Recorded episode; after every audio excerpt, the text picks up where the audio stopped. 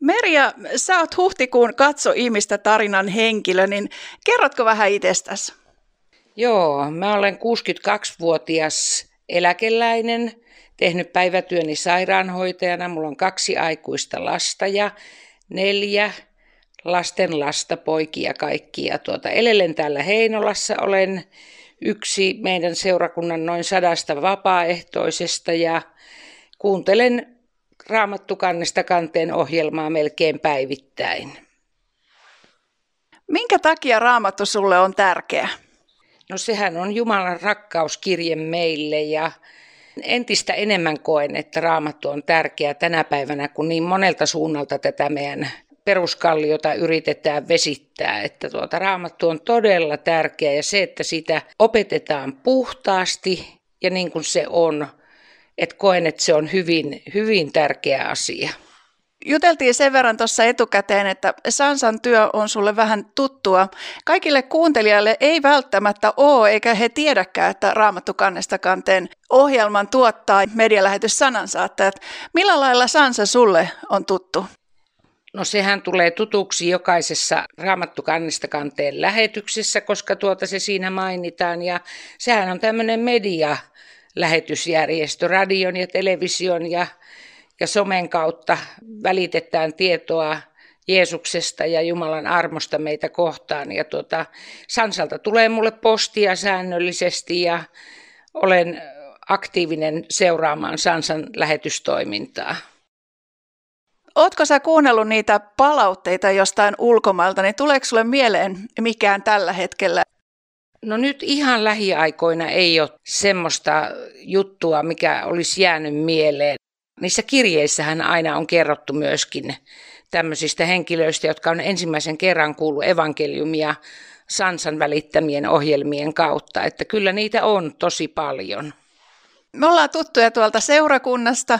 Niin miten sä muuten hoidat hengellistä elämää erityisesti nyt tänä aikana? No tänä aikana, kun meidän raamattupiiri ei pääse kokoontumaan, niin mä luen jonkun verran hartauskirjallisuutta ja Kalevi Lehtinen on mulle todella tärkeä raamatun sanan opettaja ja hänen kirjansa löytöretkellä on ollut mulle semmoinen erittäin vavahduttava elämys ja sitä luen uudelleen ja uudelleen sitä kirjaa. Tahdon kertoa siitä meidän raamattupiiristä sen verran. Meitä on viisi naista, jotka tunnemme toisemme jo 20 vuoden takaa. Ja me kokoonnutaan joka toinen viikko tavallisesti. Ja sinne aina kuunnellaan etukäteen Jukka Norvannon opetus siitä alueesta, mikä meillä on käsittelyssä. Että me tykätään, että meillä on kommentaari ja sitten myöskin Eero Junkkala on tärkeä henkilö, joka toimii kommentaattorina meillä siellä. Että nämä kaksi palvelee toinen toisiaan. Miten sä oot tullut uskoon tai miten sä oot löytänyt Jeesuksen? Onko sulla siihen joku tarina olemassa? Kyllä siihen on tarina olemassa. Mä olen ihan pienestä tytöstä asti uskonut Jumalaan ja ollut semmoinen pieni rukoileva tyttö.